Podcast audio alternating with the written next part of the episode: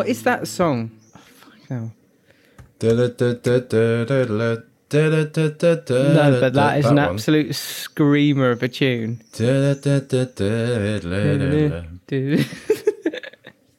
Might as well start there. That's a nice little, nice little jingle to bring us in. Turn intro. Hello and welcome to BYOB. Bring your own blockbuster. Uh, uh, What episode are we at, Jack? It's number twelve. number Uh, thirteen. No, 14, maybe. 14 gosh this is Yeah. this is really quite we've we've done a lot of it will be films now 13. Hang on. 13. Wait, no, this, Okay, this we've is, done quite this a is few. appalling. this is really have a look. nice i'm sort of like when you actually Episode think about- 13. Episode Get in. 13. Episode Sorry to jump in. I agree. It's lovely. It's good fun. it's really nice. Just had nice to make sure we were we were not propagating fake news there. yeah i would hate that and uh, look, that the my voice is sound of ben haynes and the voice the other voice you can hear is the sound of jack william hussey and jack the thing Right. i would like to know from you is are you a man that deals well in the heat Generally speaking, no. And How are you getting on this time around? You might be able to see from my sort of rosy face at the moment. Um, Betty is in town. Let's just put it that way. Mate, I was going to say exactly the same thing. Like my face is like it's really red, and I'm like touching my eyes a lot, and sort of just like really clammy. It just look disgusting. So it might be one if you're watching on the video. Maybe time to sort of switch over to the audio version for today. You'll get more chat anyway. Yeah, exactly. Loads more in there. Absolutely loads. But do you know what the problem is though? If they are watching the audio version, they're not going to hear this bit anyway. Damn. That's a great point. Wait, you get We've the first just- like thirty seconds, I think. Purds gives like a little, gives a little taster, and then he leaves people wanting more, and then just dances onto the film. Just as people are getting into our magnificent chat at the top, he's just like, "Well, that's enough for you." Over you go to Apple or Purdy, hates, Google. Purdy hates our chat. He hates the waffle, doesn't he? Producer it really it does a little something for me that does knowing that at this point Purdy's probably think like I guarantee I don't know whether he is actually WhatsApp to us or not because that we kind of communicate a bit with through WhatsApp to Purds as we're going and I guarantee that he's thinking at this moment in time I'm gonna go and eat my dinner now while you two chat bollocks Yeah, but he See is ya. anti. He's anti waffle. Um, and oh, oh, you and I couple of duo Captain Birdseyes mate oh, yeah, very, very pro. Very, Yeah. very pro. Purds has just know. gone he's just sent us a message saying shut it Do you remember go on um, go on go on go on, go on. the old bird's eye potato waffle advert with the song? The bird's eye potato waffles. right? No, I don't know what you're talking about. Absolutely loved it, mate. I love. Did you ever though? are a 'Cause I- staple. But all right. But did you ever cook them in the toaster? Because I saw No, them people cooking recently. them in the toaster on the advert, and I thought, Only recently. really, That So was a it COVID discovery for me, and it does work. Different texture, though, is what I will say. While we're Okay. here, can I, can I, as we sort of veered onto this, seeing this is a podcast about films from the nineties and noughties.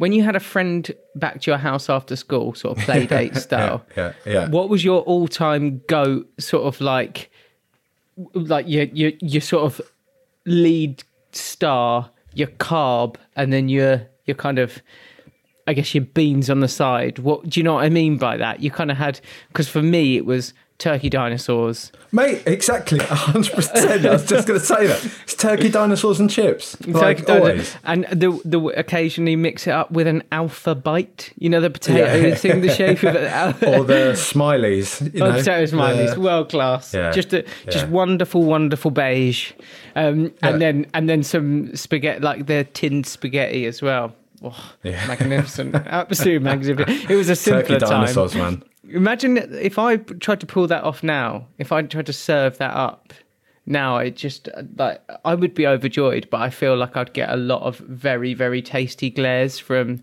even my missus or my family. I reckon you could do it in that way of like, way nostalgia meal. Look, you know it's what I mean? nostalgia. While just sitting there like, oh, mummy.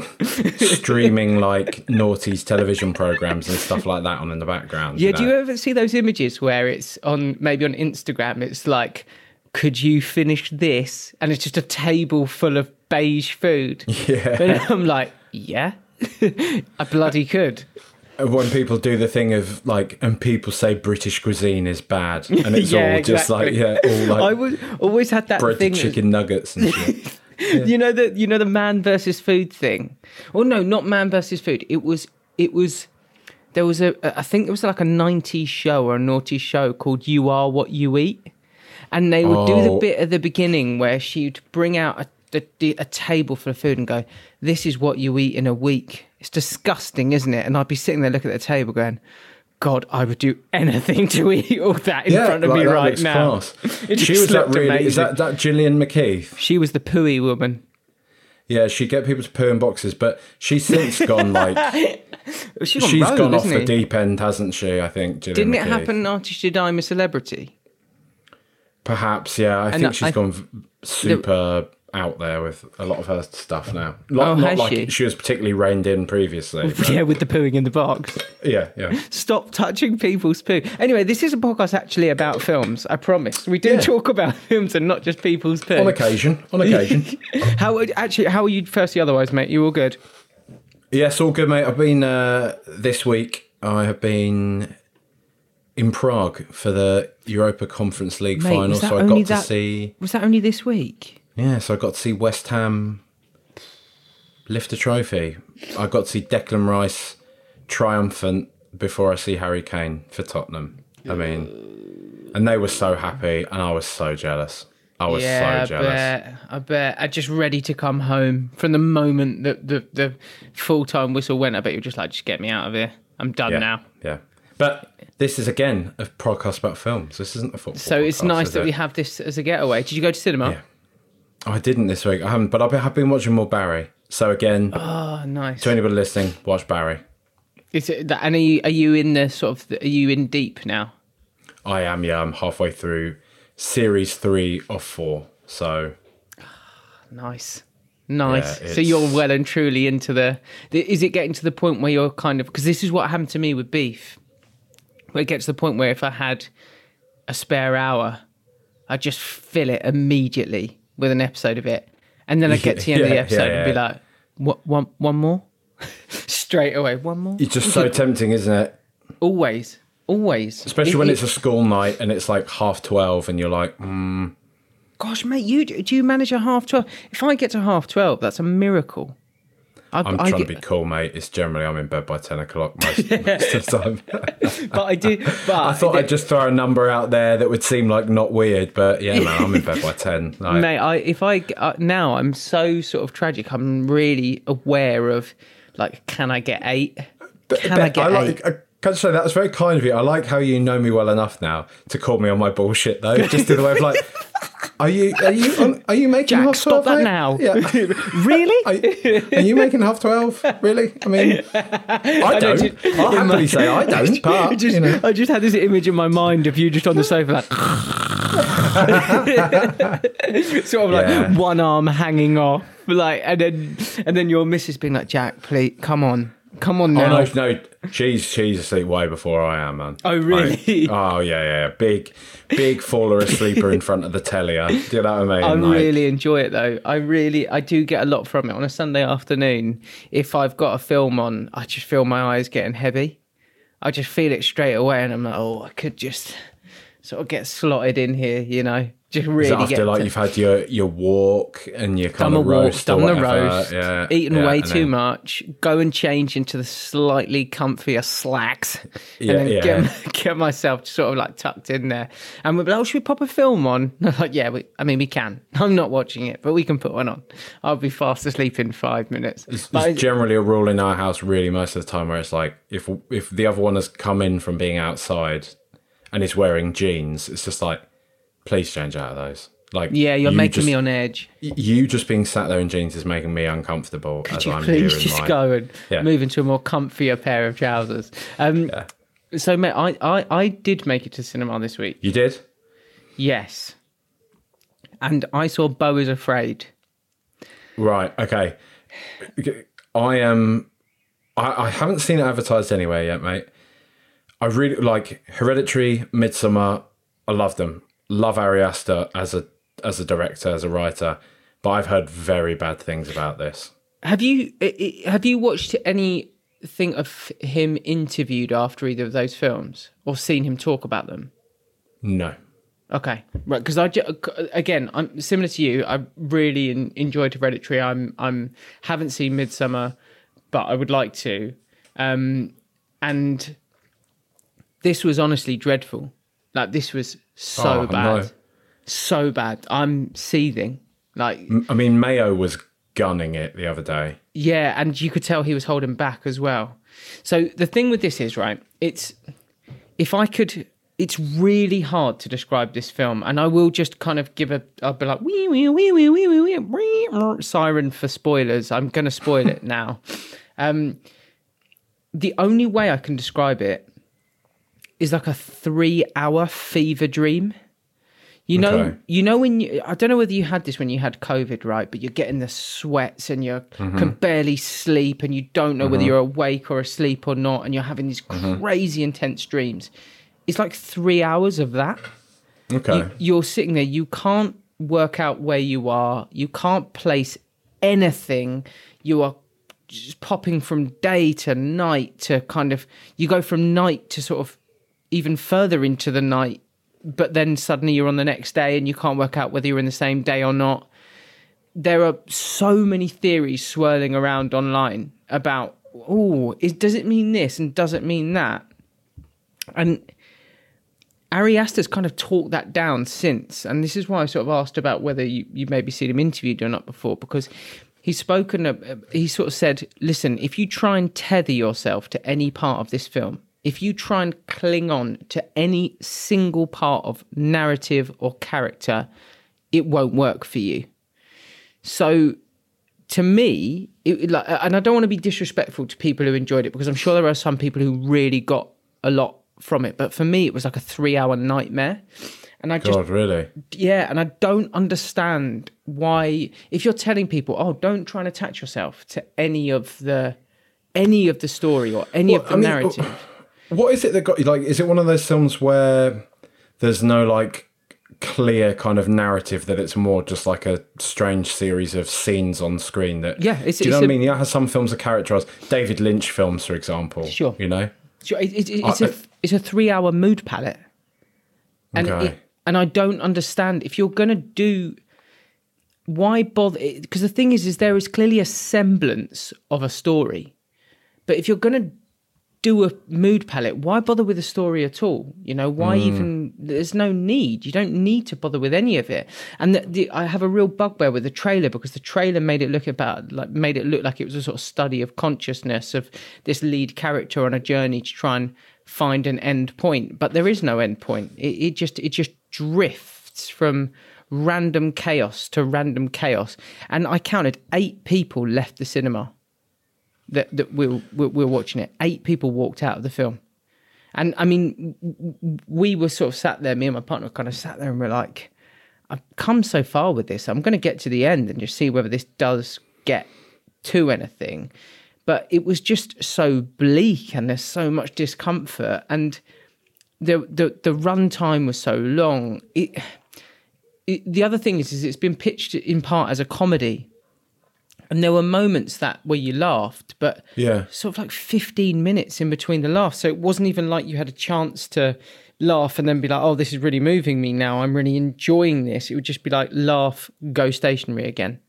It was honestly, mate, it was really, I think there's a reason why it kind of hasn't caught on at all. Do, Um, can you see it being one of those ones though in 10 years time it's a cult classic Well, he said that since. He said, I didn't want to release this film now. This film, I shouldn't talk about this film now. I should talk about this film in 10 years' time. And I, I on one hand, I kind of get that, but I also do have a real problem with this. When you go to the cinema and you come away and you feel like sometimes a film is looking down on you. Do you know what yeah I mean? yeah you- 100% know what you mean yeah you come away and it's like, oh, you just aren't deep enough to get it. And it, it- to me, I found that with um, Aronofsky's mother. Remember the one Mm-hmm. with Jennifer Lawrence and Javier Bardem? Yep. yeah. Um, I couldn't And- stand that film. But and you, there's, there's, I think because I really like Ari Aster as a as a director or a creator, but I felt like the film was arrogant. I felt like the film, in the way that it was kind of speaking to the audience, to just give you. A, sorry, I know I'm really sort of going off on one here, but the, no, the way I'm that it, it, the way that the film essentially begins is with total chaos. So the beginning of the film is literally like if you tried to think of the most chaotic scene that you could almost kind of like end of the world style, like there is just people committing crimes out on the street and just things are on fire and there's a there's giant spiders on the loose and he is is just in he's in total anxiety at the state of the world. And literally the the film is called Beau is afraid. He's afraid of everything. A proper hypochondriac. But it doesn't do anything with that. It just presents 3 hours of him being afraid of absolutely everything. And you are like it, it's because of that it's so intense and uncomfortable that you don't actually ever get a release from any of that tension. The film just kind of ends. Sort of just it just finishes it, like you, and you have So no it is idea at least it is at least affecting filmmaking though. yeah yeah So, exactly you know, exactly. let's give him that. so it is so so it it if the intention of the film as i said if the intention of the film is to make you just feel uncomfortable then it is a roaring success but i don't understand why you couldn't have done that in an hour and 45 minutes and just said like this is a, a study into the idea of presenting discomfort but then even that you i'm sure people go back and be like no but that's the whole point of it it's got to go for that long so that you feel like the discomfort for that long but I, I, I have to admit this is the first time I think I've ever done this in a in a film. But I started looking at the plot on Google because I was, I was just like, I, I, I don't, I have no idea what's happening. I was thinking that it You, was you feel meta- like you're admitting defeat, don't you? You're like, is so Totally. annoying. Yeah. Totally. And I felt like such a fraud as well. I was sitting there and I was just like, wow, I someone I'm literally doing a podcast where I talk about films and I haven't got a clue what is happening. And then once I started seeing people leaving, I felt really vindicated because I was like, well, at least people are just kind of like done this. You know, I did sort of Yeah. I, I, I get it. Like it's it was it's really upsetting again. I know we've spoken a bit about this before on the pod, but I have a real issue with the idea of if a film is three hours, it has it's got to be worth three hours. It has to mm. be. And I'm I've seen a few people say that they absolutely adored this film and they laughed all the way through. It's just not for me. It was the the polar opposite. And I know that I think so. Simon Mayo really didn't enjoy it. I know that Mark Kermode had sort of said if you liked the comedy, you could happily chuckle your way through three hours. If you didn't, then you will hate this. But that to me doesn't feel like there's enough of an upside. You know, it's like Yeah. if you don't like this, you'll hate it. If you do like it, it's okay.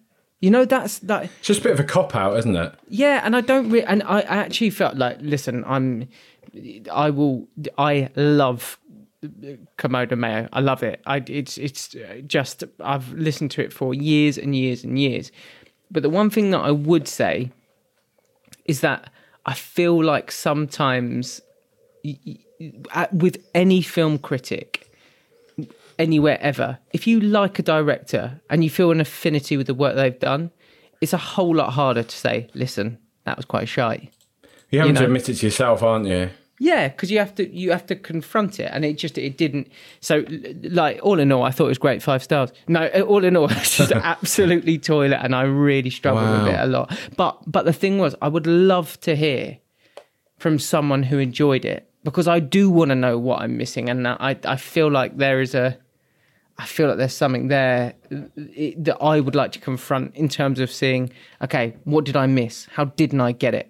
And there's a load of theories out there online, but I mean, none of them are kind of any more close to being confirmed than the other. So it could be absolutely anything. And I almost want you to watch it so that I can be like, tell me I'm not crazy. tell me that I'm not the problem. But I- I it's mean, three hours. So Our our, our ever faithful sponsors, Odeon, are not going to be happy with me saying this, but I am joking. We're not actually. Just listen to the other episodes. um, but is it one you could kind of not see in the cinema and just watch on Oh, your totally. phone or on the TV? L- Yeah. Listen, there is there is some good filmmaking in there. That's the thing. There was some strong filmmaking and some really interesting uh, sort of genre bending stuff in there that I think looks good on the big screen. But because it doesn't actually do anything, the film doesn't go anywhere. So it's not It's a like whole load of shite. yeah, well, it, like I, I always take. I think a really good example of this is is Dunkirk, right? Yeah. If you watch the film Dunkirk, and you ha- it's cheating because it's an amazing film, but there is three timelines that are reaching a crescendo at the same point, and you're being manipulated so much. But by the end, m- my God, I saw it three times in the cinema. Every single time I came away thinking, I'm so glad that I'm watching this in cinema. You know, the experience of it, the noise, the sound. There's so the, IMAX. the IMAX, yeah, because it's su- such a big frame, every frame is just packed with so much information. So you start watching it and seeing different things. I just didn't feel that with this. So, yeah, 10 minute rant later, it, it just did not do enough for me. And if people do feel different, I would love to hear from you. And, and like, please, please do get in touch. We had a few great comments this week. Did you see the lovely DM that we had in? Did you see this? Oh, I have now. Okay. It's. Do you want to read it out? This is so lovely. It just really. This is very, very heartwarming. Um, hi guys, as an avid listener of Rule the Roost, good man. I heard the shameless blatant pug for this podcast. yeah, okay, all right. I'll hold my hands up to that. I need to rub it in, mate. We've been rumbled. Uh, Come on. you know. We're trying our best out here. Um, wow, so glad I'm listening. Oh, that's nice. Um, I've only heard Pulp Fiction and Casino Royale thus far, but I have to say it was just like rewatching those classics. The point made about goosebumps on hearing the Bond gun barrel music, I actually got goosebumps. It's true, man. Like when you hear it right at the end, like it's Burning. you know, it's oh, what a film, man. Like I'm still, I'm still actually buzzing from having seen that again. And Yeah, yeah, yeah. It's um, lovely, isn't it? When insi- bits pop up on your feed, like you just Yeah. go, "Well, I'll just treat myself." incisive, informative, and entertaining. Is he? Are you, is he listening to us? Thanks, Dad. You know. um, just an idea, mini pod to describe the movie to be reviewed to give people who haven't seen the film a chance to watch it before the review. Not a bad idea. Not a bad idea. Quite like that. Yeah. Also, why not post potential films for review here and prioritize on public opinion? Dog Soldiers, Life of Brian, Brazil. Oh, I'm assuming this is uh these would might be some that you would like us to watch. Dog Soldiers, love it. Life of Brian, yes, big fan of the old Monty Python stuff. Haven't watched it in a long time though, actually. Yeah, me neither. Been ages, and I ha- I've never seen Brazil either. So Oh, Brazil's great, mate. There's a. Do you know what? I've, I've, there, there is. There's one funny little bit that I've always wondered, right? If there's some cheeky kind of uh, production company. This is this is a bit of a tangent, right? But remember when lockdown got lifted and TFL, they did their. London is open again advert, and it was like a big Yeah. montage of offices, shops, theatres, Yeah. and the music it was playing in the background was that dun dun dun dun dun dun dun dun dun dun Yeah. dun dun dun dun dun dun. Well, that is from the soundtrack of Brazil, right? And Right. It, it this it has that kind of um that juxtaposing kind of feel to it because Brazil is a it's basically a dystopian story, right? Of people who are just kind of fooled into living this life of like bureaucracy or sat in these offices doing these mundane typing jobs, but they've all got a smile on their face because everyone's happy, kind of thing. It's it's that type of thing. And I just wondered if, like, using the music from Brazil, which is about this kind of like brainwashed false utopia, for an advert that's all like, come back to the office, come back into London, start commuting again. There was just a little knowing nod there. I've, I've genuinely always wondered that. It's it's always been very interesting to me. But I'd love to find that out. yeah, because uh, I, to me, it's so like it's so cheap because it's just the sort of thing that I think the kind of people who sign off a TFL advert probably wouldn't think about, you know. And Well, do you think? Yeah, like it's it's a it's a they might have just missed it, but someone somewhere has gone. I know, and you don't. it's it's quite niche, really, and the tune is like jumpy and bouncy and fun, so it it. it it makes sense, but it, like just seeing that, I've always, I've just always had that in the back of my mind. Like, this feels cheeky, this feels a bit naughty. But Brazil is, um, it's very, it's very weird. It's it's Terry Gilliam, right? So, uh, uh, you know, alongside the Monty Python stuff there, um, it's one of his films. It's it's one of his earlier films. It's eighties movie. Um, a bit kind of. It's it's imagine like Monty Python does nineteen eighty four. Right. Okay. You know, it, okay. it's that kind of thing. It's kind of bizarre. Um, so yeah. Cheers, Would you recommend nice then? Is it one to go on my list? Yeah, yeah, I think so. It's, it's, it's I like. I'm a big fan. I mean, the thing is, mate, it's it won't be for everyone. So that's Right, why okay. I, I I would recommend because I enjoyed it, but I don't know if everybody would. And I'm not saying that in a way of like, oh, because I'm just so edgy and I get it. I right. just okay. I really quite like Terry Gilliam. I like a lot of his style. I mean, like you know, I was doing all those Ted Trunk animations for years based off of the back of a lot of like Terry Gilliam stuff. So it's kind of he's a bit of a, a personal muse or inspiration. I should say I can't say he's a muse. That's kind of demoting him, isn't it? He's an inspiration to me. I look up at him, um, way up. Um, but who, who was that? Who was that from, by the way, mate? There's no. That uh, was from. Bear with me for one second.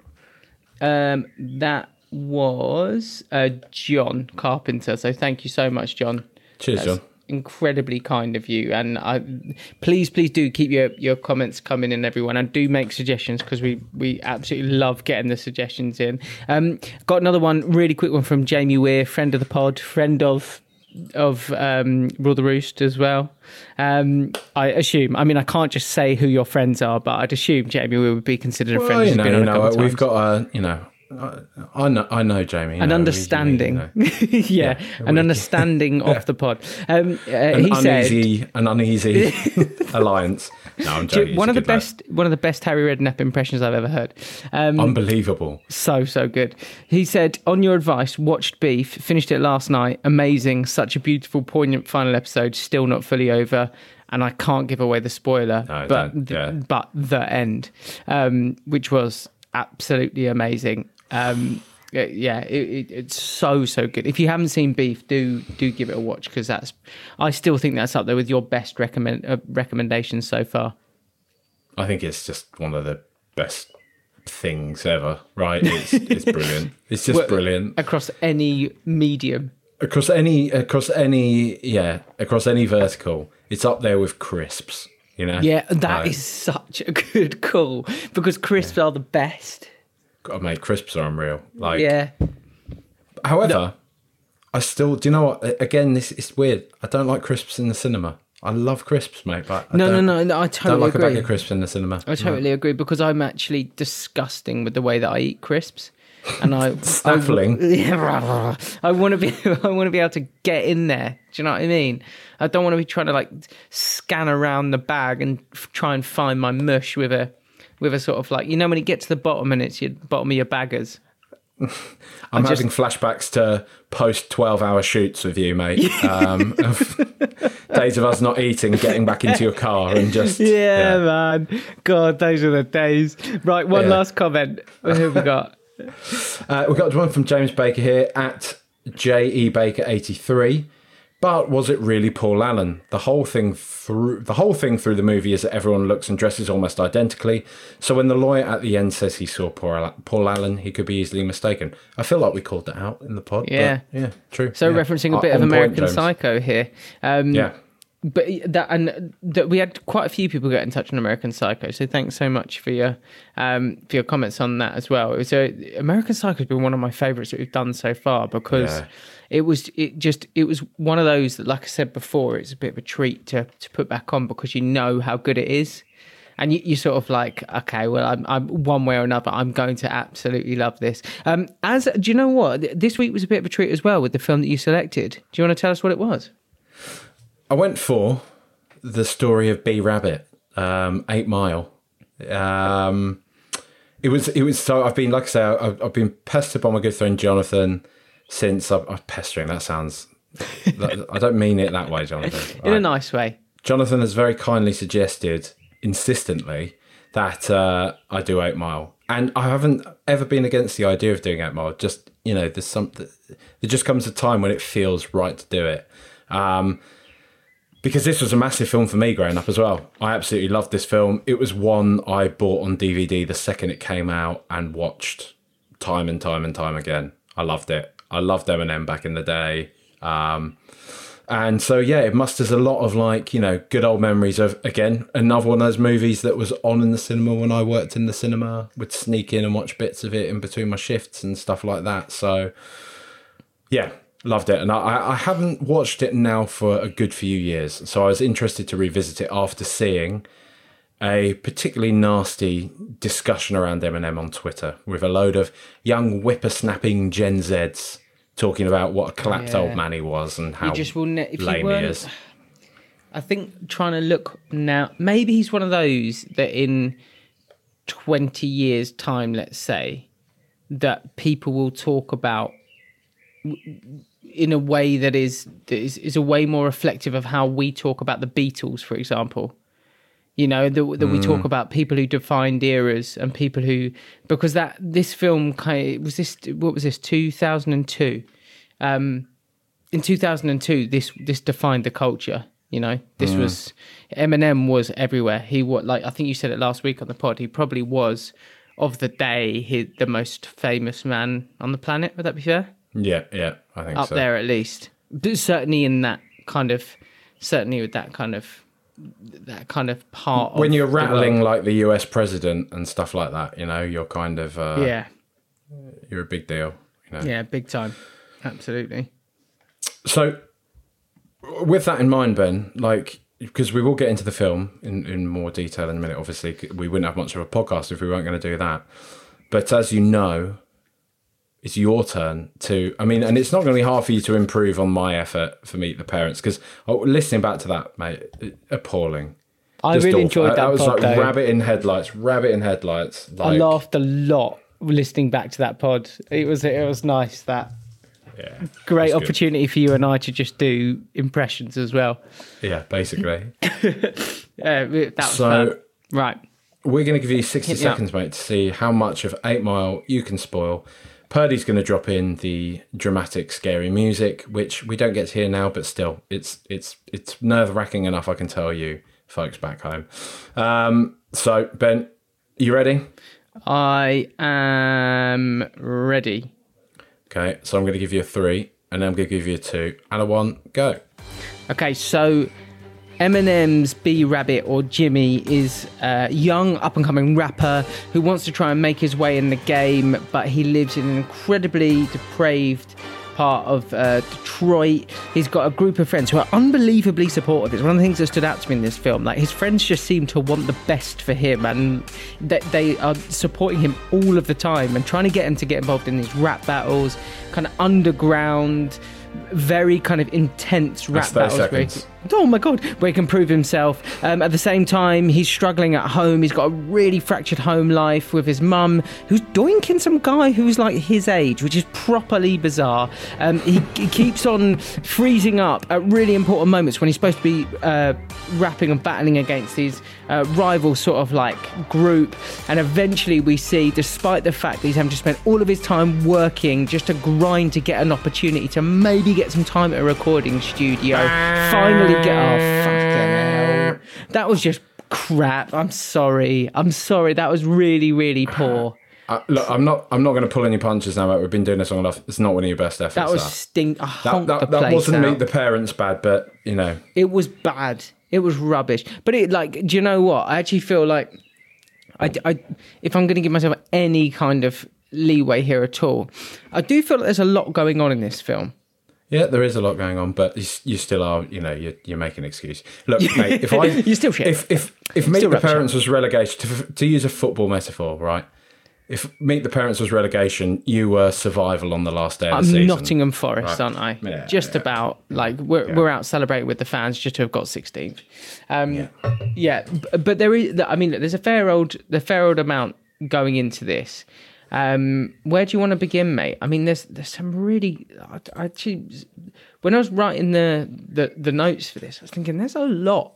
There's a lot here at play just even around the cultural stuff. I mean, one of the first things that you said was about the fact that it was one of the first times you'd watched a film where it showed where Hollywood was prepared to reflect on the kind of underbelly almost of America. I think I think this is yeah. I think that's probably quite a, a good place to start, really, because if you imagine, like, do you remember right growing up, whenever you'd watch any basically any Hollywood movie, right? Whether it was, you know, Home Alone or Big or whatever, everybody would live in this leafy neighborhood. Yeah, they would yeah, have yeah. a massive house. Their parents would do some like indeterminate job. They would always have a massive car. Do you know what I mean? Like it, it felt like Hollywood for a, for a long time was a pure, and it, I mean it still is really, but it was a it was a huge propaganda vessel. um, yeah, the say, American dream. yeah, look how awesome it is living here. We've all got massive fucking houses and we're all rolling in it. And we all do these kind of jobs that don't seem too hard because dad's home at five o'clock and we're all having dinner together and it's great, Yeah. you know? Um, so I, I- I found it kind of weird that like this was a movie that was, it was based in 1995, set in 1995, pre-millennium, um, that wasn't a fantasy tale, if you like. It was still supposed to be showing a, a slice of life, but it felt dystopian. It felt like there was finally a massive Hollywood movie that has, like we were saying, the most famous man in the planet starring in it, that is going to show a side to America that isn't all American dream, that isn't all kind of, look, if you just work hard enough, you can achieve anything and you go back to your nice house whatever the whatever the case it was showing you like you know america this amazing brilliant country that we've seen so much of in so many different ways has real poverty there. And there really are people struggling there just like anywhere else in the world. And it felt like something that was at least in mainstream cinema kept hidden from everybody for so long right? And I, I, I just i think even when i was like younger i was suddenly like wow this is this is kind of different right? This feels very different. And i remember like really feeling when i was watching this like the stakes aren't like you know so much of the narrative is, is before in these type of films. Like we spoke let me do- give you an example right off the top of my head. So these underdog stories are you know it's rocky or it's mighty ducks and the stakes are firmly rooted in the competition right? The stakes are, are they want to win this because it's their dream to achieve that thing and yeah there is that's a significant portion of eight mile he wants to have his Rocky Balboa moment of winning the rap battles and everything, but I feel like unlike really anything else I'd seen before, this was his as as the song famously says that spawned from the movie. It was his one shot, his one opportunity, you know, to to get out of there. And when you see everyone else around him just desperately trying, like just climbing all over one another to try and get out of where it is that they are. And even as a viewer, you suddenly feel so trapped and you feel so invested in him trying to make it, you know? Yeah, but w- now this is this is really interesting to me. So I wondered. I definitely felt like from the shooting style, everything, even the idea of where the rap battles take place, everyone's packed in. You know, it's Yeah. claustrophobic, you, and it there's that. I think we spoke about it in in another pod. I can't remember what it was, but there's that idea of crab theory, right? Is that if crabs trying to escape the bucket, other crabs will pull them back down again. They'll be like, "Don't you get out of here? You know, you need to stay down here with us. Like, don't you get any ideas by the station of climbing out to to escape?" Um, and there is this real claustrophobia throughout the film, right? And that that everyone needs to escape. And I don't want to. I, I'm, I think you might have made this this this point on you in your notes, so I don't want to steal it, but it it definitely Steal away, man. Just well, it it. definitely feels like you, for the it's an underdog story. Only there's not a goodie and a baddie. You know, in Rocky, you want Rocky to win because Apollo Creed is this arrogant champion, and Rocky's like a million to one shot. Yeah. Everyone is a million to one shot in this film. Like everyone is so de- like they're downtrodden by the society within which they exist that it's not getting that kind of feeling of acceptance and the crowd roaring you on that's not the win you know that's not going to be the thing that is the difference between you being able to put food on the table but that is the currency of that space, if that makes sense. It's the currency Yeah. of that group, is that the adoration of that crowd in front of you for that time is about the nearest thing that you can get to satisfaction in a place where you're living in a trailer. Um, and and it was it was interesting that it was an underdog story where the underdog could be literally anyone in the film, and so whilst you're rooting for like for Eminem's character, you you also you you're not rooting for him to win at the expense of anyone else. what what I really loved, um, what the filmmakers have done and the scriptwriters have done so well in this film, is that you feel like the mundanity is that a word? Yeah, Let's just, yeah. say it as the mundanity of his existence, the job. Up, down, Yeah, yeah. up, down, you know, can I get some extra shifts, please? And just like you say, the way it's shot, the kind of the the grainy type effect over everything, how just like ashy and smoky it all feels.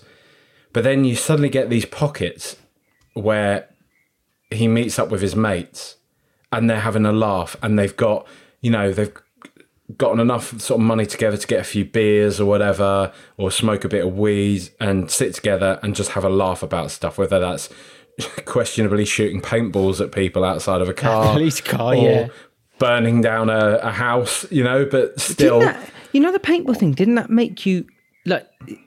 I guess this is twenty years after the film is made, but to me, the idea of pointing a paint gun out of the window, like Yeah. the first thing that come to my mind was like, oh my god! In modern day, that people wouldn't know that was a paintball gun. You know? Yeah. Well, I'm sure, I don't know. I'm sure they wouldn't have done then as well. But it, it, it, I, it, I just I found that like what they really captured is that like the joy that they can have. Like you were saying, you know, there's this kind of crab theory going on, but equally he has these people around him that lift him up.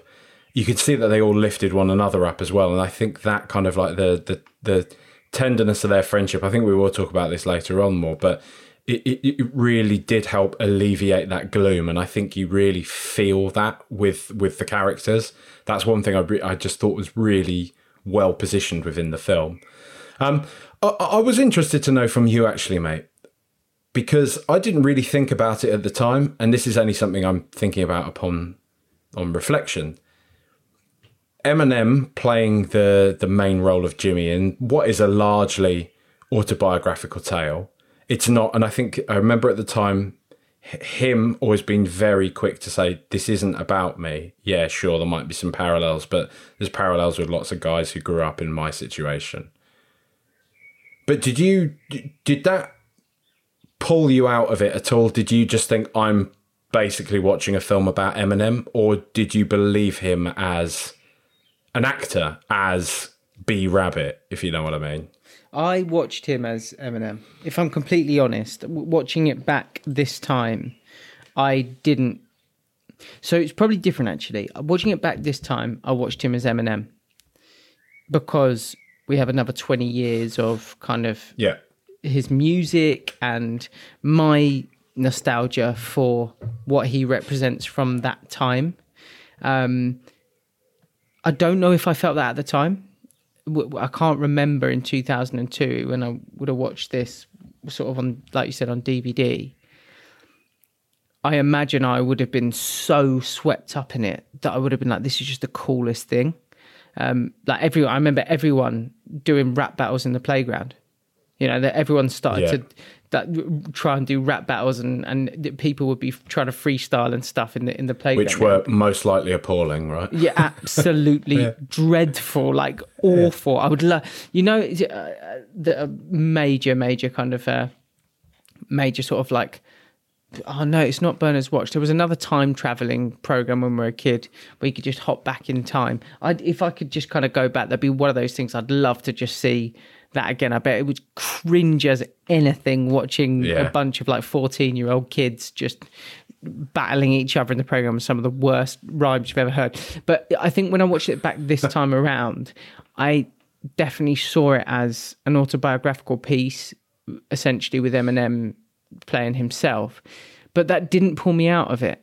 If that sort of carries through, I, it didn't make me think, oh well, I can't, I can't follow this because it does, like, I think it does, it does work. It does kind of in in the sense that you're following his story and you're following that that pathway that you've seen. Did you watch the Kanye West documentary?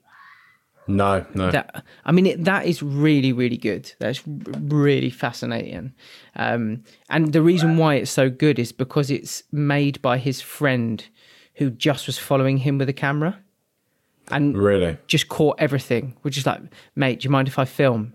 And he was like, yeah, why not? He didn't ever commission a documentary. This guy was just filming him from the outset. So from when he did first did Through the Wire and, and the College Dropout album right at the very beginning, and when he was That's cool. trying to get a meeting with with Jay Z and trying to get a meeting with anyone that might come in and tell him that his he was he was worthwhile, and he was sort of telling everyone. People had him down as a as a as a producer. I think they were sort of saying, "Oh yeah, you write Yeah. and you produce. You're really great at that. Like write write something for me, produce something for me." And he'd be like, "No, I'm a rapper."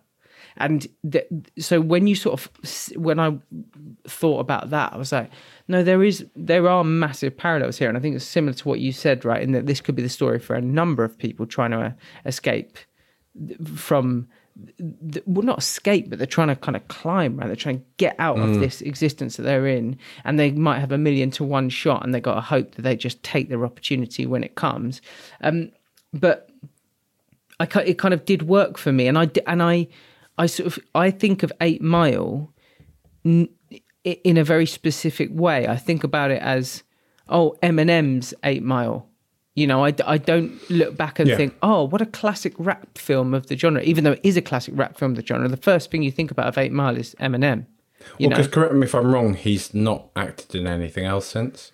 So a couple of cameos in small things, and Fifty Cent has actually spoken about this and said that people would come to him with opportunities for Eminem and say like, "Look, would you pass this on to him?"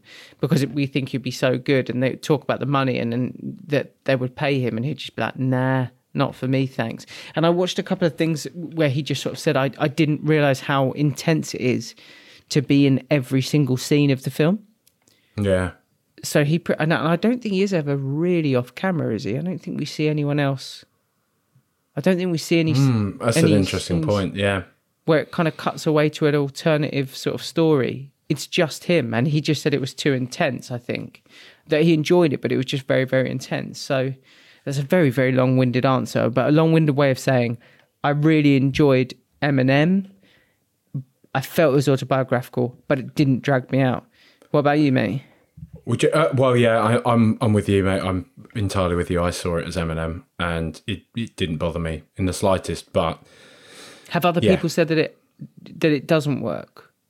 I, I don't know. I, I'm not sure. I'd be interested Um, to see if people sort of now people don't feel that it does hold up.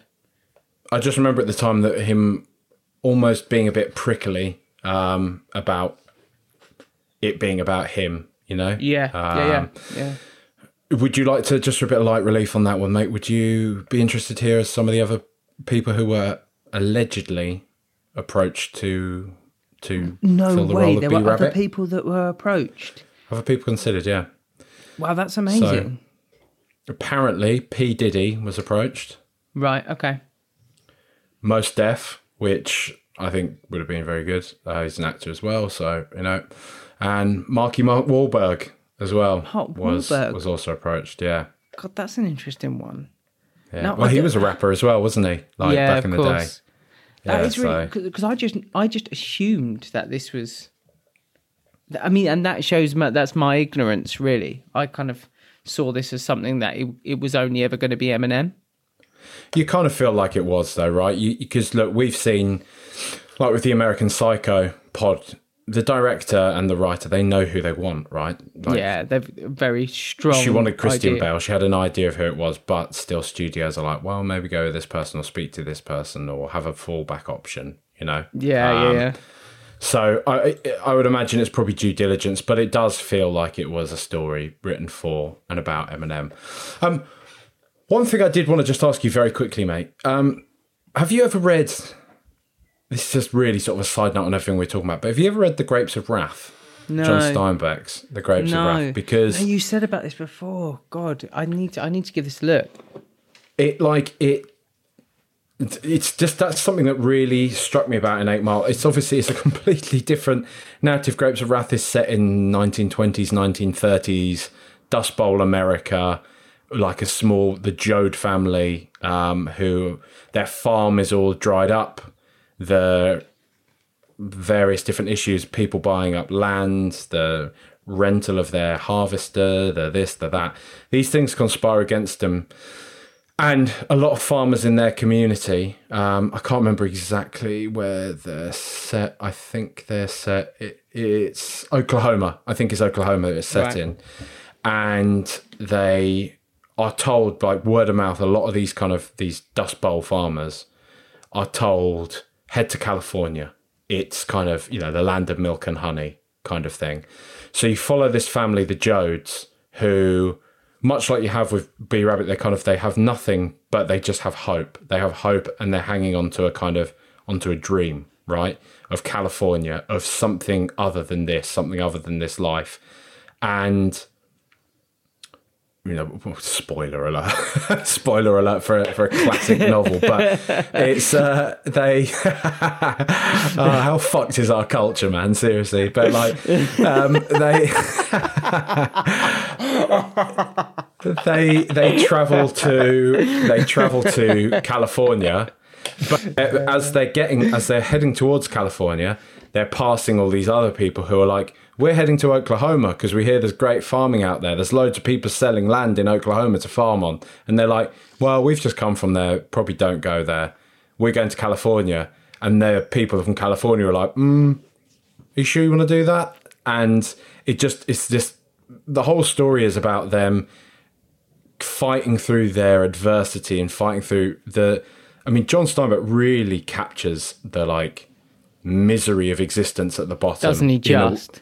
Yeah, he just, in a way that is so almost beautiful. Like, and I would the thing I would say is like the Grapes of Wrath. Like, to be, I read this like in my early twenties, and I honestly I think it is one of the books or pieces of art or whatever I would say that has uh, profoundly changed my way of looking at the world. It really did. Right, and okay. Because ba- basically they get they end up getting from Oklahoma to California to find out it's all just as fucked, and that's that. And they've the whole journey has been them building to this kind of they've still got the hope of of a better day around the corner, but then when you don't have hope, you have nothing. You then you truly have nothing, and it's it's so like affecting and i i really found that 8 mile managed to capture a lot of that in there because it felt for me that like i don't i don't feel like i'm jumping ahead here when i say No, this no, no. Do it. Do it. Do it. Do it. because the whole movie is built towards I'm going to do my rap battle, I'm going to become somebody, I'm going to get my demo recorded. You know, you'll be Rabbit, you're kind of you're one of the kind of greatest battle rappers. Just wait till people hear your name and all this type of thing. But he wins the battle, it's intense, it's amazing. But then right at the end, right, got to go back to work. You know? And you just see and his mates are all like, You don't have to go to work. Come on. We took Yeah. mate. You don't have to work. You'll be rabbit now. And he's just he has in himself this knowledge that it's like, but this is the real world, man. Like I'm not guaranteed to make it as a rapper or something. I can't lose that job. I'm living in a trailer with my mum. Great. I, I won at a rap battle and that's great. And that's one of those pockets of joy that we're talking about. But ultimately, I'm still here and I still need to exist. And I, it's suddenly like, it sent that kind of like, this time I think more than watching it as a kid, because I think it was kind of lost on me, you know, I guess life, the, the circumstances that people are born into and are trying to escape from. And because I think it all goes over your head a bit as a kid. Um, And I think just that that last moment when you see him like walking down the alleyway, and you've got kind of Mekhi Phifer, who him and Mekhi Phifer, they've always they've future, you know, they've always had that kind of almost like telepathic bond as mates, where he suddenly gets it as well, He knows it because he's the only one saying to B Rabbit, not like, "Oh, you've made it, you're this, you're that." He's like, "Come and just host the battles with me or something." You know, he knows that there's no clear path out of there for those for those guys. And I, like I say, I just think it kind of it's like he got to the very top, and he's still in the bottom. You know, and it's Yeah. it it really got me this time. I think watching it. I found myself thinking that halfway through, though, mate. I found myself thinking that when they were kind of hyping up, they're like, "Are you going to do it on Friday? Are you going to do it on Friday?" And then it, then it, it, I don't know why, but for some reason that then the idea, "Oh, are you going to be there on Friday?" I was like, "Oh, it's just a Friday night." You know, it's just it's just Friday night. It's just a like a. Uh, like a an exciting end to the week, and then Yeah. he's back to it, and he still needs to pick up extra shifts. And, and yeah, they keep they keep with this. They keep pushing with this idea that his. I mean, his his boss seems very stern, but they keep pushing this idea that all he's really ever going to get out of this film, like we're going to see his sort of glorious ending, is that he might be able to get a bit of studio time Yeah, he might be able to that like he's chasing various avenues to try and get the studio time financially through his friend through the the kind of rap battles thing but the rap battle's not going to bring him anything other than a bit of reputation And I think that's the one time, actually, when I actually think about it, where I didn't see him as Eminem, because I think I probably viewed this. I've always viewed this as like this is Eminem's story. So we know B Rabbit's future as he goes on to be like this massively successful rapper.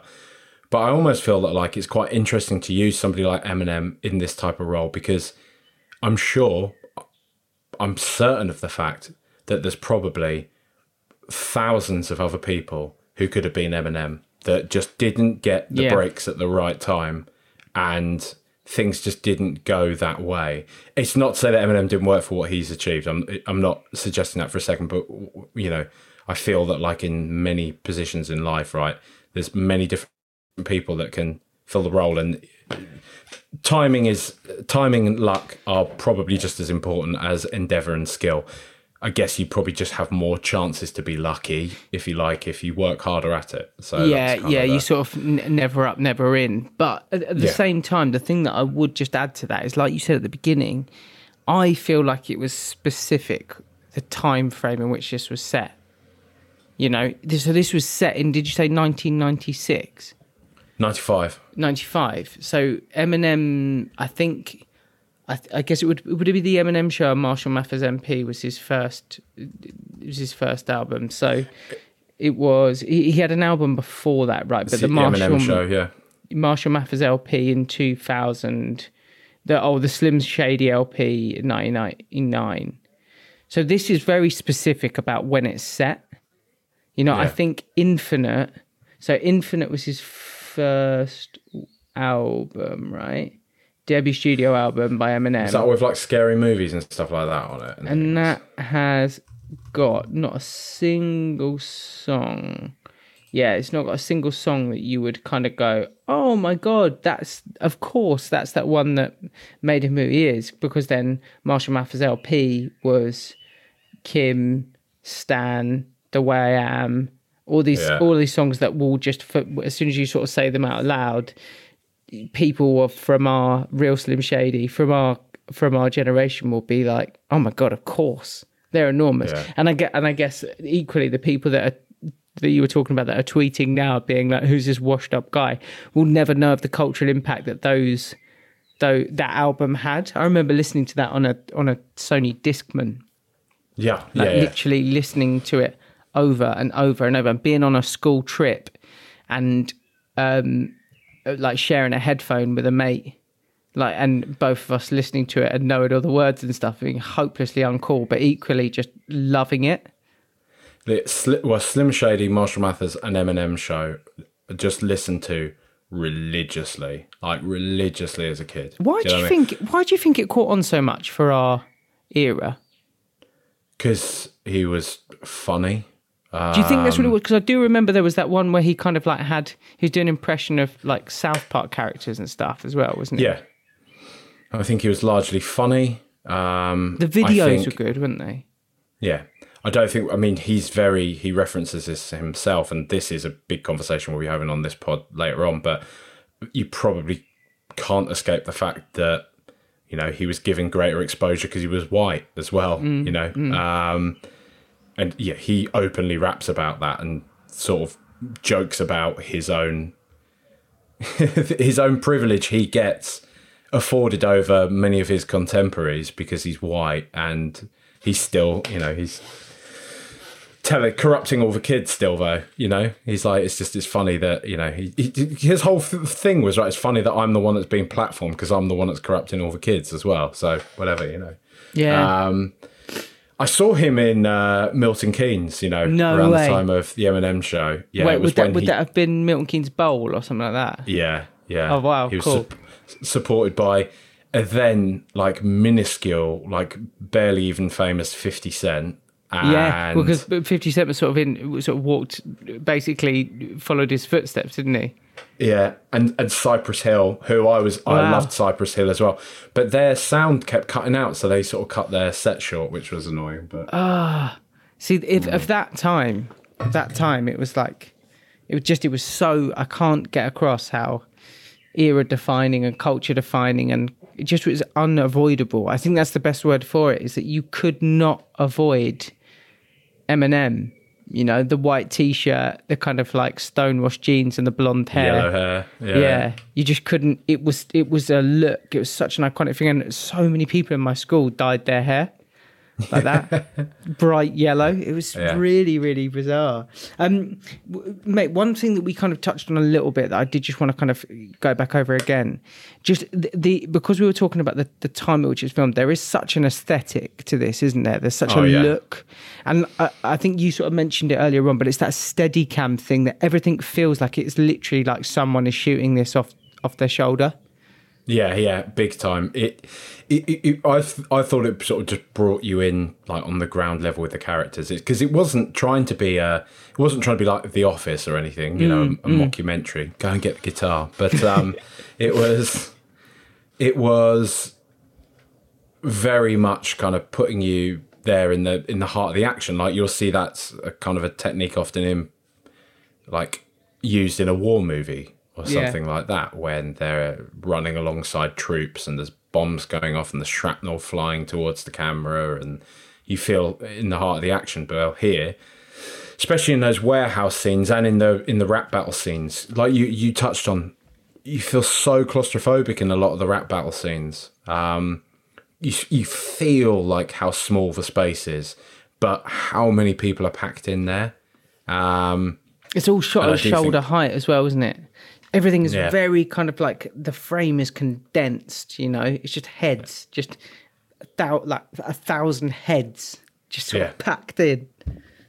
Yeah, it is brilliant, and I yeah, like you say, I, I do think they just they captured it well, and it was it's funny, isn't it, to watch a movie now based around a load of like because they were at the time young people, you know, driving around in their cars having a laugh, and not everybody's on phones and stuff, and you kind of forget like I'm sort of I'm just just old enough to remember like life without mobile phones, just about. Do you know what I mean? Yeah, same. Um, and so it is. It, it is funny. It, I did. I find. I just found the whole thing a bit of a, a time warp for me. You know, for, it reminded me not only of all the times I've watched it, the first few times I watched it, how I felt at the time remembering Eminem, but just the world itself that that they're in there, where things felt a little bit more naive in a way. Do you know what I mean? Like somebody Yeah. could just be like really good at music and then suddenly become famous off of the back of that, as opposed to,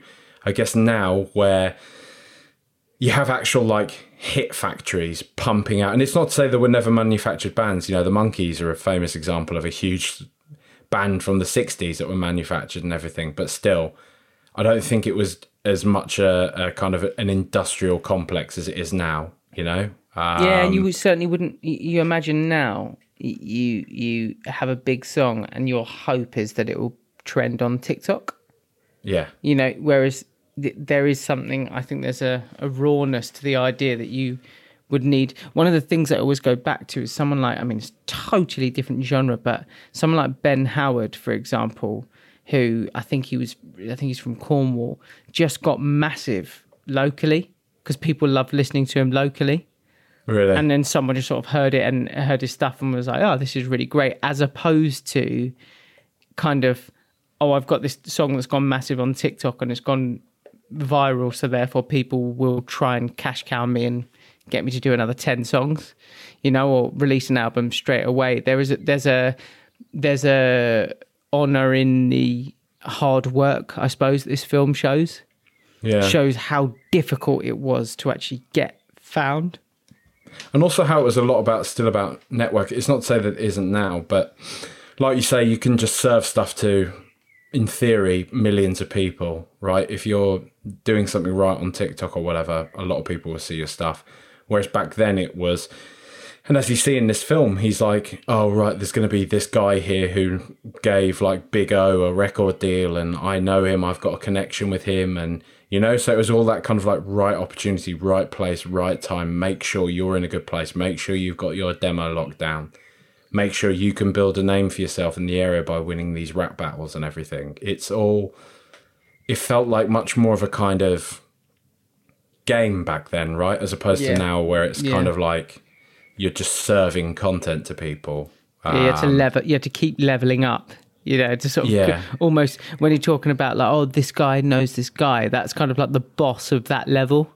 You know, Yeah. can you can you get in front of that person? And it might mean you could get in front of the the next person as opposed to you can just skip and, to the and end of the don't get me wrong, I think there's pros and cons to it. I think now, you know, it is great that more people get more opportunities. You have less chance for corruption. You have less chance for things like Harvey Weinstein, you know, happening um, nowadays. Y You'd hope anyway, touch wood. But, you know, I, th- I think people who, those people who held a lot of power back then were able to exploit that power massively so. And it's not to say people still don't do that, but there is there is maybe now a more sense of community supporting artists and people that they they like things like patreon things like monetizable content. So you know there's pros and cons to all of it i think. Um but i did like i say i did quite just enjoy that escape back into that kind of 90s noughties way that things were. And i guess that's probably part of getting older isn't it? You kind of look for these little bubbles to to escape back into here and there intermittently. Yeah, and it, and this was this definitely I this definitely did.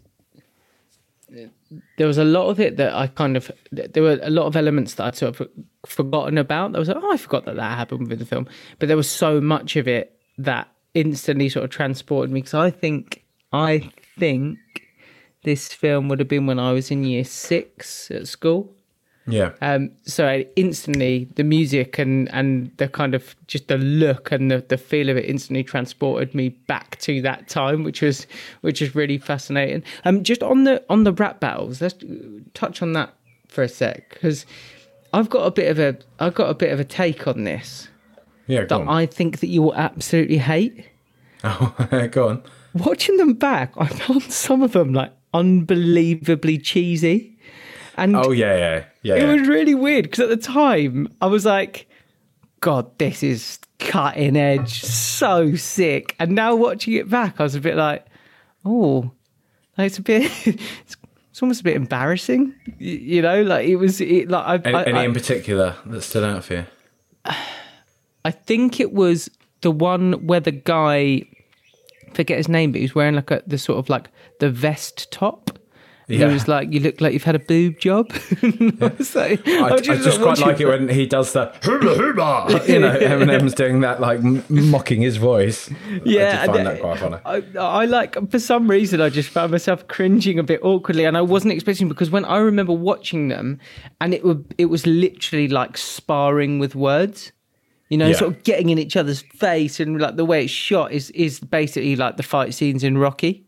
You know, it's very Yeah, yeah. over the shoulder, and lots of people like, and there's so much. The audience is very packed in and around it as well. It feels very hostile, but yeah, it just didn't. It didn't do it so much for me this time around. But I know that wasn't the same for you. You quite enjoyed them, right?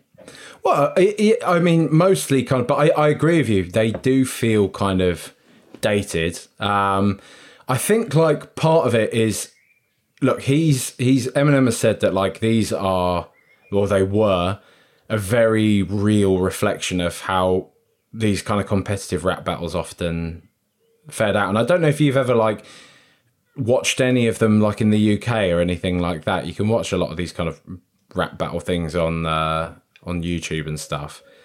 And they are often like more on a kind of comedic level, if you know what I mean. Right, like okay. so, I can kind of see what he's saying, but maybe it's more like because I, I, I don't think that what he was doing was not a true to life representation.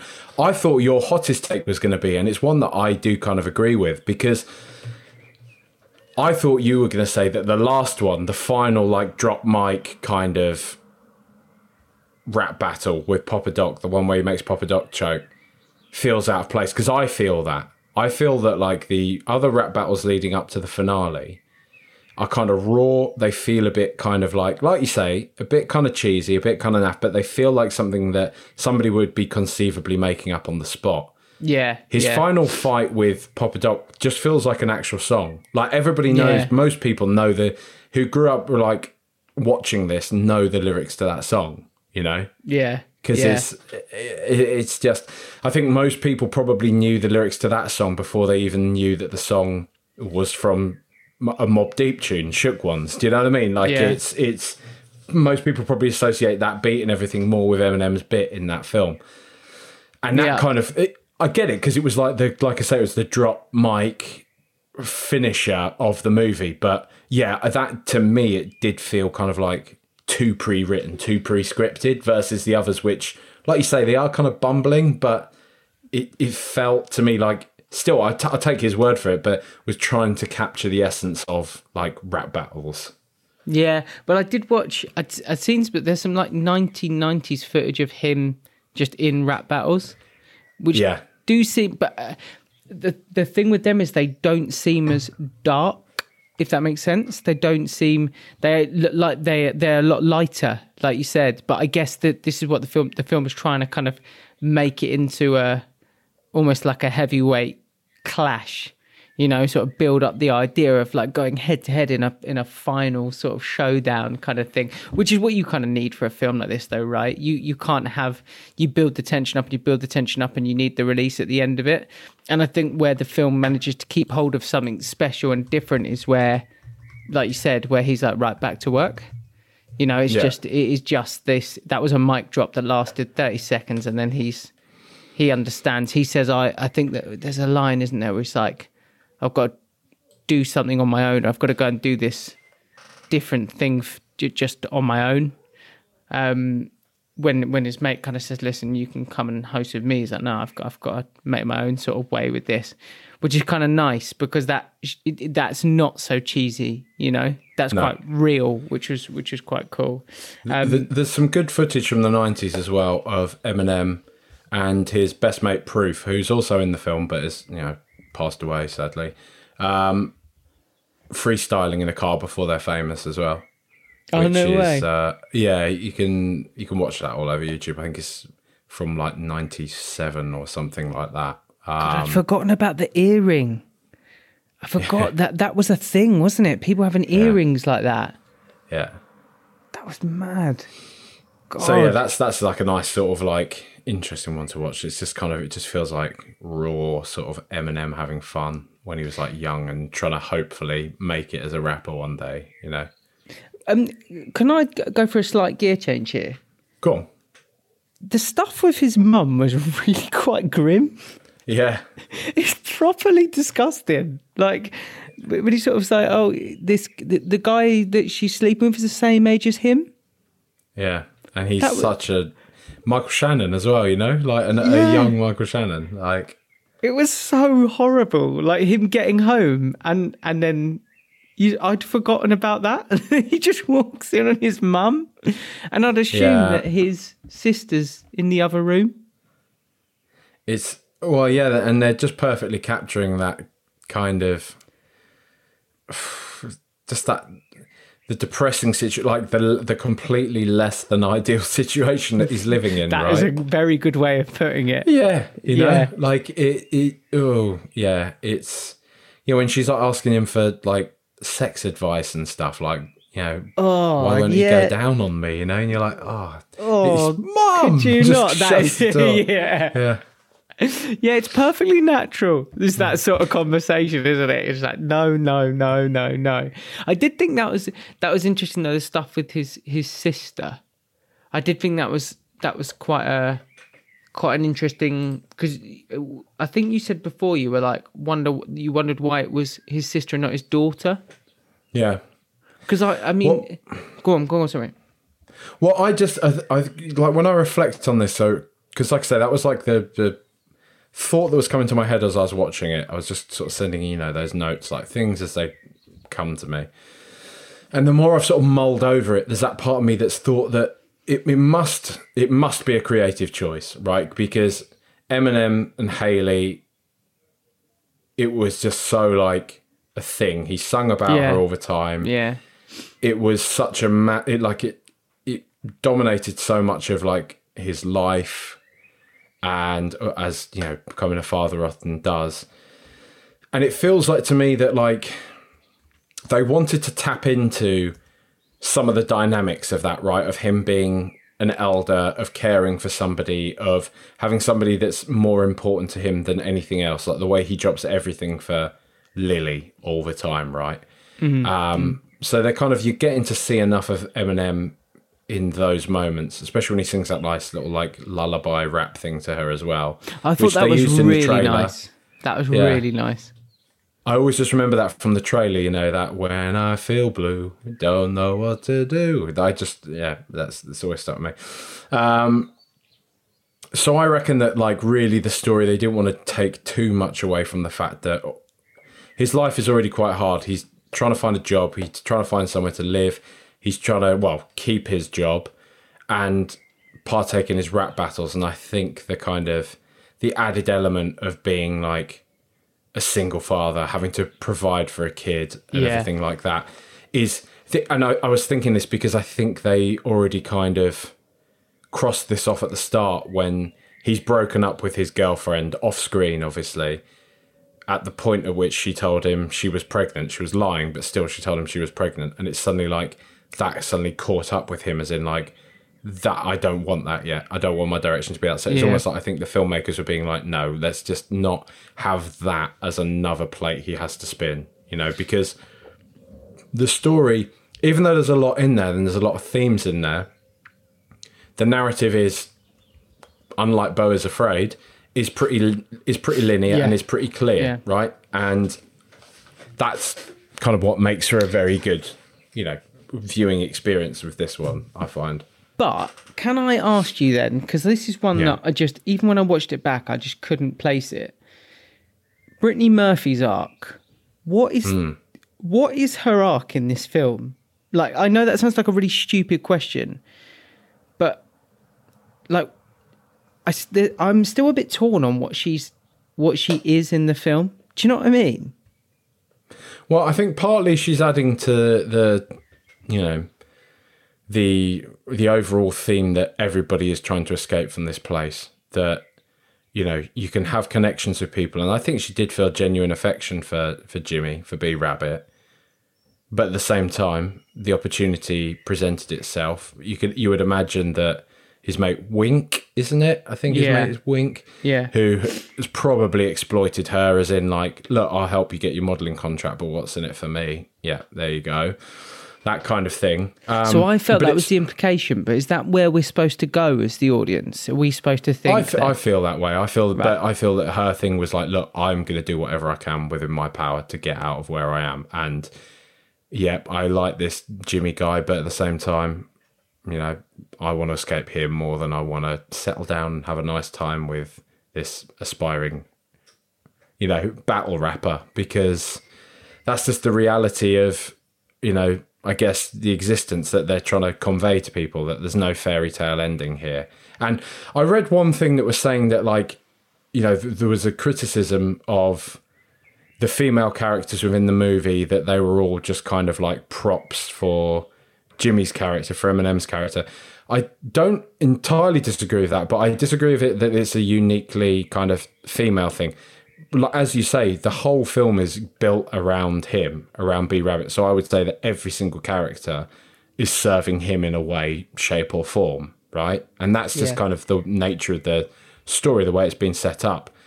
But I didn't see it as her as some kind of weak, unempowered individual. Quite the opposite. No, no, because too. she's the one that's doing what she needs to do to get out of there, and she gets out of there. She gets Yeah. her modelling contract. She escapes, and toward the end, he reconciles that, and I think he's begrudgingly happy for her. They have that "fuck you" moment, you know, when he gives her the middle finger and she gives it back to him. That kind of like we shared a nice moment, and good on you. You've gotten out of here, and you you took you did whatever it takes, and I'll do the same. Maybe Yeah. one day. Yeah, because that it was just that scene that when when he sort of goes into the recording studio and she's there with his with his mate, and it was. It, I don't know why I found it jarring, because I couldn't. It's not like she, I then sort of like, well, she doesn't owe anything to him, like so that was that was perhaps just like a weird sort of inbuilt natural reflex to to kind of standard i guess a, a heterosexual interaction in a film is it you you you naturally think films of that time it's like oh well there's an unwritten rule now that they're together you know but you never saw anything to say literally as far as we were concerned as the audience it was it was just like they've hooked up a couple of times. You know, she didn't owe him anything. And like you said, she was just in this place where she was going to get herself out of there one way or the other. She was going to just try and escape that kind of that that world, which she does, and you sort of see it at the end, and it's kind of quite nicely handled, I guess, the way that it sort of shows her able to just sort of walk off into the distance and and that that being the the win, you know. She she's won in the film and we're left not knowing whether he's going to win, like whether he's going to get out of there. You know, we, he, he's kind of. But it's showing you that it is possible, right? Yes, yeah, yeah, exactly. And the, the and like you made the point earlier on that it would there the pathway there is basically that you have to do the you have to do the dance, you have to play the game, you have to kind of find your way, and then once you're out, you're out. But you've just got to get out, you know, which is which is really really interesting. Um, uh, have we covered the kind of the? I think one of the things that we perhaps just haven't quite got into would be the idea of the fact that they're actually living in poverty. That they are Yeah. literally living in poverty, and and Cheddar film, Bob's house. You know, the moment when he goes in there and you're like, wow. yeah, yeah, yeah, and you sort of think this is not not. It, it, we've just arrived there, you know. There's been no kind of, um, there's been no sort of like no sort of cheesy slates at the beginning of the film to be like, just so you know, this is down on their luck group of people. It's just like, no, this is just where we are. This is just this part of the world, and everyone is everyone wants to get out, but no one no one needs to say that it's crap. It just is crap. Do you know what I mean? It's kind of quite um, people are sort of quite. Uh, you just can see from the way it's shot and the way that the world is built out that you're like, okay, this is just where we are. You know, it doesn't need to do too much more. You're kind of just aware that they're in this kind of horrible setup and that we're going to be taken on this journey, which is quite cool. Did you? What did you think of that? Because I, I've, I still, I'm trying to sort of work it out. You know, when he says to his mate in the car when he's dropping him off, and he says, "Do you ever wonder when you've got to stop living up here and just start living down here?" Is he saying like, when are we just going to give up the dream? When are we just going to lower our expectations and realize this is where we are in life? Yeah, well, I thought he was kind of saying like, get your head out of the clouds, sort of Yeah. thing. You need to get your head out of the clouds and actually just see what's in front of you at the time. But and and which actually makes the next line all the more next line all the more profound because his mate says, "Mate, it's seven thirty.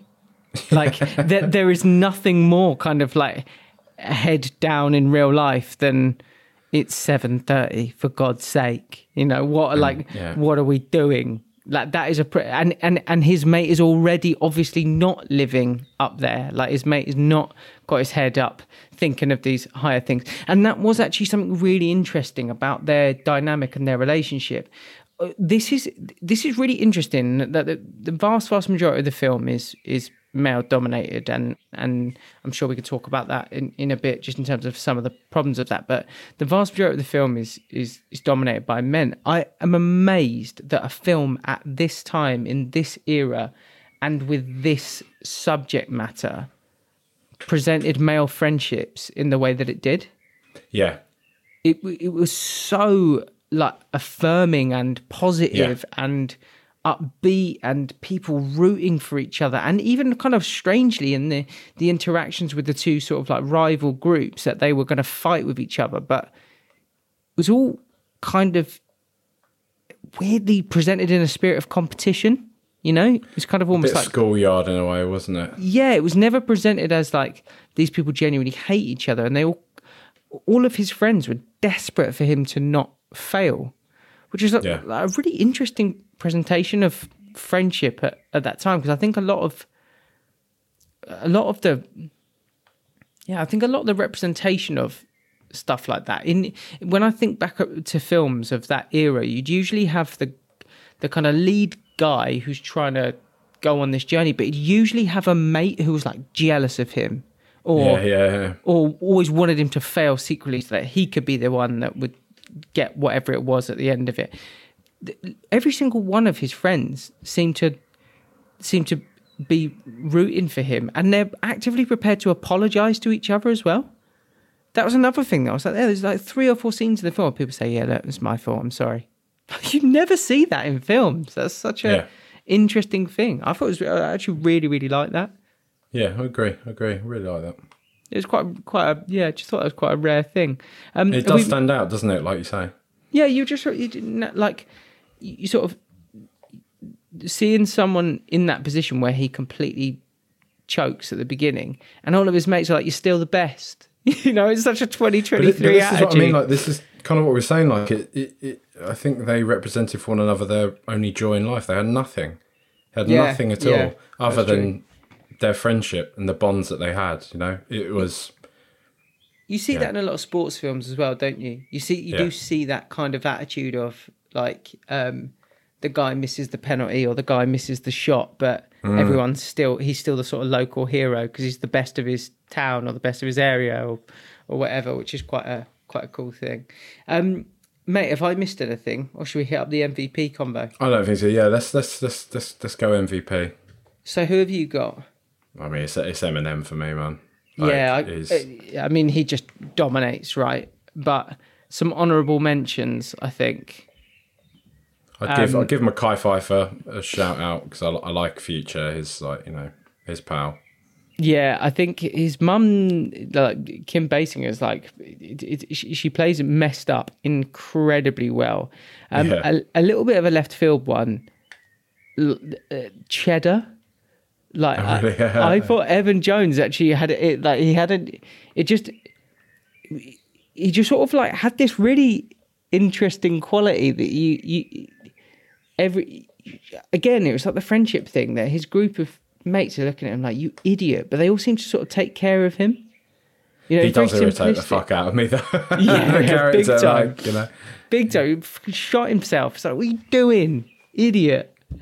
Um yeah i think those are those are my, those are my winners. Now that that i suppose we should do the big one shouldn't we The ultimate question: the aging process, fine wine or war crime? Well, I, I think there's a, you know, there's a there's a big white elephant in the room here, um, which is so. What we're talking, a movie that is about a predominantly black neighborhood in America, and we've managed to have a white writer, white director, and a white lead. Um, be the ones to enter into that world. Um, look, I, I think the, I think we we can we can sort of approach this in two different ways, right? Like the fact that the the industry, the film industry at the time, only platformed a big budget Hollywood movie about rap right pitched and starring somebody like Eminem. Again, it's something that Eminem lampoons all throughout his own music. Like his very existence is, you know, he's he's not begrudging of it, but he's also acutely aware of certain things that have allowed him to be very successful. Um, certain things being that he's white and it was easily marketable to Middle America. Um, so yeah, I think we do probably have to recognise that um, from the you know from from the, the the creation of the film itself. Um, I think in terms of so if we're talking about like the film itself, um, look, we are talking about this being a autobiographical story of Eminem, so we know that you know there has been a, a white rapper come up through the Detroit underground hip hop underworld and gotten to there. So this isn't like a stretch, you know. This isn't kind of some kind of white fantasy. I don't think playing out on screen. Um, I think it's kind of like I don't feel that. I th- I think the thing. Okay, from the film's perspective, I think the thing I struggled with the most with it is I think that at times, especially towards the beginning, they almost kind of make out like the white guy's the victim. Do you know what mm, I mean? Like mm, they're almost yeah. kind of they almost do a bit of a like and I say this in air quotes, reverse racism thing. Do you know yeah. what I mean? Like with the bouncer not letting him back in the show and you know the crowd sort of booing him and stuff but i feel that after that point it's mostly just playful you know it's kind of nods to vanilla ice and him walking his white ass back across eight mile and all that type of thing right i mean i think mostly what the film is like looking at it's kind of it's it's as we're talking about there it's those kind of because I don't feel like it's a an, an expose on race per se. It's it's about the socioeconomic struggle. It's about kind of identity, the pursuit of dreams, and I don't think it hides from the fact that the majority of the people who are in that position of socio- socioeconomic struggle are black. They're people of color. You know, um, so I think it's you know it's it's it's punchy to show that on screen. Again, like we're saying, this is kind of in a in an industry that thrives on on kind of on propaganda. I mean, this was made before. I mean, when was The Wire made? I'll, I'll be interested to know when The Wire came out. I guess it'd probably be a similar stuff. 2002, The Wire began. So yeah. I guess this these type of conversations were starting to be had. But still, I, I mean, I don't think, you know, I don't really think Eight Mile dived into at all uh, the kind of the, the, the the racial element to the to the socioeconomic struggle at, at play. It was just it was displayed visually on screen. Um, but I don't think they, they went into it much. But like I say, I think you know I, I don't think there were any kind of broad generalizations made about anybody. Um, and I do I just think that like really what it was tapping into that there was a, there was a real exploration of like class and cultural dynamics that people living in the, in that place had a kin had a kinship. They got along. It it, it didn't matter to them that they had a, a different story. They they were still unified by a certain common element, which is that they all wanted to escape where they were from, right? And they all loved hip hop. So do, you know, do you do you think that this is putting you on the spot a bit here, but do you think that yeah. films like this have an obligation to maybe work harder do you know what I mean by that? In terms of like that, we sort of see Eminem as the character. Uh, one of the one of the things that I noticed was that during the rap battle scenes, the crowd shots show. I, I, I think the only two white faces in the entire scene that we see would be Eminem and Brittany Murphy. Yeah. And the lens is incredibly focused on those two. You yeah. know, and and I wondered whether I don't know whether you thought like that again, this is this is kind of autobiographical, as you say. So it, in some sense, it's like, well, this is not a this is not a nod to the racial tensions of of that area at that time. It's actually a nod to Eminem's starting point and the fact that he he's quite self deprecating in the way that he sort of goes about his kind of ascent. Um, yeah.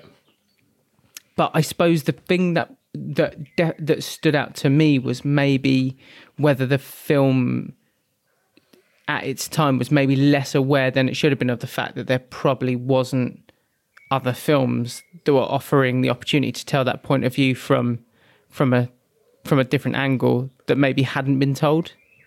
I mean, let's let's. I'll, I'll put it as like yes. I, I to your question, I I do think films have an obligation to showcase this more.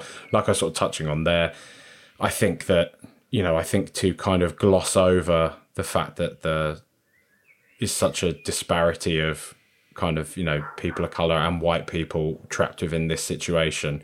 Yes, it's displayed visually, but it's never really discussed in the film. Mm. It probably should be nodded to more. I mean, I think it's it's interesting to show how you know because I think that one of the it's showing you like adversity again it is like you touched on there is through that white lens. It's showing you adversity it's showing you how eminem as a white guy came up through a you know uh, a heavily kind of black world like the hip the underground hip hop world at least i'm sure then.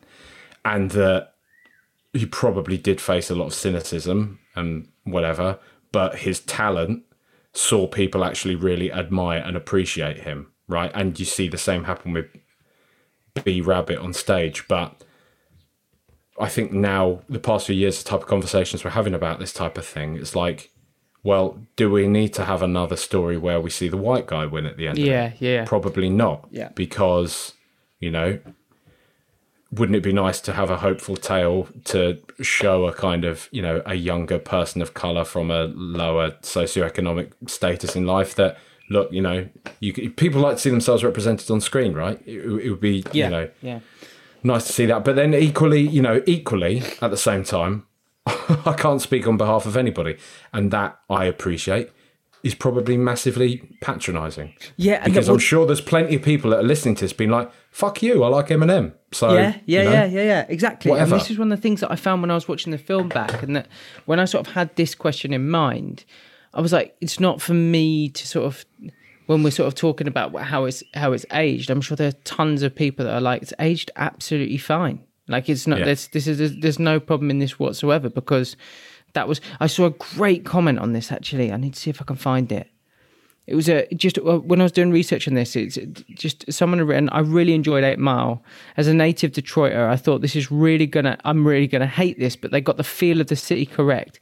Most of the time, when you see a crime-stricken area in a movie, you get a caricature of the place, but they nailed it. The groups of friends driving around in a beat-up car, causing trouble, is exactly what it's like. There's nothing else to do in Detroit, honestly, and so th- this is one of the things that I was thinking when when I was sort of watching the film is that the, the other thing that we're at risk of doing is obviously applying m- my London lens onto yeah a part of America that I know nothing about. You know, I suppose the only thing that I would say is that there's that in in cinema, it's there wasn't. I I don't think in in that era there wouldn't have been 99 other films where Eminem lost and one film where he won. You know, this was the one film and he won in that. Um, Yeah. But equally, I do think it's worth probably saying that there's that, that there was perhaps a pathway then for someone like 50 Cent to make Get Rich or Die Trying. You know Yeah. that that that, that people perhaps they're more open to that suggestion. And there was also, I mean, there was a, a number of other rappers that would have gone on to have very successful film careers that perhaps he or that he was taking inspiration from. Because I mean, you've got LL Cool J, Tupac, Will Smith would have been already kind of in his ascendancy then. Ice Cube. Um, there's like a number of people that were already in that space. So perhaps I'm doing a little bit of a disservice to say that that this was the this was the exception and Eminem is the front and center of it, you know. And I do think you're right as well. There is a there is a number of very self-deprecating moments within this where he kind of accepts he put, makes himself the butt of the joke quite literally at one Yeah. one point. Um, Mate, this was a really. I just. I did not. I had no idea that this was coming. It was such a nice gear change. Yeah, and I, like I say, I, I, when I was thinking about it, I was like, there is actually a lot to go into on it from what I remember, and then I wasn't disappointed watching it back. Right? No. I, I No, was no. kind of like, you know, this is, yeah, there's a lot there, and I feel I feel like we've done a right job, don't you? Yeah, got a right. We're really I'd like stuck into so. that. It's fab. Hit Do me with those know- ratings. Oh yeah, you want to know? So we've got seven point two on IMDb. That is 0.1 better than Meet the Parents, I think, from last week. So we've got a very interesting thing that I am shocked by. So, Rotten Tomatoes, 75% certified fresh. However, the audience score, 54% rotten. Green Why? popcorn spilled out. What was the? Let's have a look. I am Wow. I am genuinely wondering if it I would've thought it if would've many gone the people other are way. watching it in 2023 and are discussing many of the things we've just discussed there in Five Minor War Crime. But let's have a look. Mad. So, a two star review. This is an audience review. Grade A artist, grade D actor. Um, Yeah, there is. Look, look, we should reference. There is some sketchy acting in there. To be fair, there is. There's a. There's a few characters that are a little bit. They, they remind me at times of um, Phoebe in Friends. You know, when she's audition, she's practicing helping Joey for an audition. yeah. Uh, there's a, there's some that, that's that's fair. There's a couple of there's a couple of dicey performances, but I don't think it's that bad. One person, one they gave it one star. Eminem just doesn't have any screen presence. He's too wooden and uncharismatic. His rap battles show why he's popular. He's exceptional at creating lyrics, but it takes so much more in front of the camera. They should have cast somebody else. Um, um, I, I don't think there's enough there to genuinely. I don't think there's enough that, that you can actually go at him for it. You know, he's not that bad. I don't think. I thought he was fairly authentic. Yeah. Oh, here's a big review. Let's see. Christ. Okay, no, this is very long. Um, I can't be bothered to read that. it's too long. Um, I don't know what vision. What's Vision Quest? Somebody said this movie sucks. It reminded me of Vision Quest. woe, woe is me, but I'm trying real hard to be somebody. Will anybody recognize my talents? This movie is lame. I, Vision Quest. Too much of a Debbie Downer to watch. It's from from Sarah S. Vision Quest. Is that something? 1985 film. Vision Oh, Quest with Madonna. Here's a funny one. Marshall Mathers in his own superhero movie, in which he does all of the things that a 16 year old trailer kid would find super dope. It's an hour of Eminem performing autofellatio in scenes designed to make him the hero over and over and over. Oh man, Oh, this is well. Look, that, at least the critic score is good. Mm. And Metascore, well, here we go. Metascore, 77% on Metascore. And the user score is given that 8.5 out of 10. Universal acclaim. Okay. But no badge, no badge from Metascore, mate. I know that's something you're very. It's a twofer, man. That's invested two in. in two weeks with no badge. Yeah. So God, I hope we get it right on the next one. Yeah. Are. Um, do you want to know what the Los Angeles Times had to say about 8 Mile? Hit me. The film is never more real than when Jimmy unloads his anger on someone close to him, a frequent occurrence. Eminem is an actor with a rare gift for rage, and movie careers, even big ones, have been built on less. That's from Kenneth Turan. God, how eloquent. Yeah, so there you go. Um, but mate, right, Eight Mile done and dusted. Thank you very much, B Rabbit. Everybody from the three one three, put your motherfunking hands up and follow me, and ask Ben Haynes what's on the menu for next week. Um, mate, I've got a, I've got a stormer for you. I, I mean, this. Talking of gear changes, this is the most ridiculous gear change of all time. To go from eight mile to this is, I mean, it's ridiculous. It's ridiculous, but we've got to do it. Um, and I know that you're going to be just completely delighted. I, I have to be honest. I was tipped off by um, by someone very close to you that you would enjoy this one. So I'll just give you a few words to give it away. Tale as old as time, true as it can be. Oh mate, Barely even Oh, friends. yes. Then somebody bends unexpectedly. Just a little change, small to say the least. Both a little scared, neither one prepared. Beauty and the Beast. That is the most Mate. ridiculous. We've gone from eight mile to like uh, PG. It's not even PG. It's a U, isn't it? Just incredible. So we will be doing Beauty and the Beast next week. all all the footy lads are going to see a very different side to me next week. Mate. That's all I'm saying. That's uh, look, I've built this like kind of reputation, right, to all the lads that I'm this like you know sarky football geezer, mate. Double Beauty R. and the Beast. Yeah, but the what thing, a choice. so we What haven't done. Disney yet, and we've got to do Disney No. at some point. So we haven't done we haven't done a Disney film now. If you go right, just take it at face value. You go, what are your five immediates that you look at? You go Beauty and the Beast, probably Aladdin, Yeah. Lion King, Lion King. Yeah. Possibly 101 Dalmatians, possibly Yeah. Pinocchio, um, maybe Come on, Dumbo. we're, we're missing something out, aren't we? Yeah, we Her- are. Did you ever like Hercules? Loved Hercules. Yeah. Um, let's go original Disney films because we're um, people are going to be screaming. Little Mermaid, Pocahontas, Mermaid, yeah. Cinderella. Um, I mean, but, why, why have we got to pretend that these aren't stone cold fucking classics, mate? mate, Like, they're do you know absolute I mean? bangers. Peter Pan. You know, these are absolutely stunning. But I And know that you love Beauty and the Beast, Right, and I was me, told off the record, one. you Number one. literally could like do this one in your sleep. So. I'm not like just just to be deadly serious when I say this, people. I'm not kidding. Like I genuinely love this one of my favourite films of all time. Fantastic. And we're gonna find out a lot more about that next week. But what a what a choice, mate. Oh, Um, mate, I can't What wait a choice now. and a pleasure as always doing this pod with you. It's yeah, just, what a treat. yeah. I'm hoping for you Yeah. tonight, mate, that it has cooled down sufficiently that you can get a good night's sleep. Uh, it really has not. My face yeah, is I'm very red. But very red and very sweaty. I've got an I, look for the people watching on YouTube. I've done.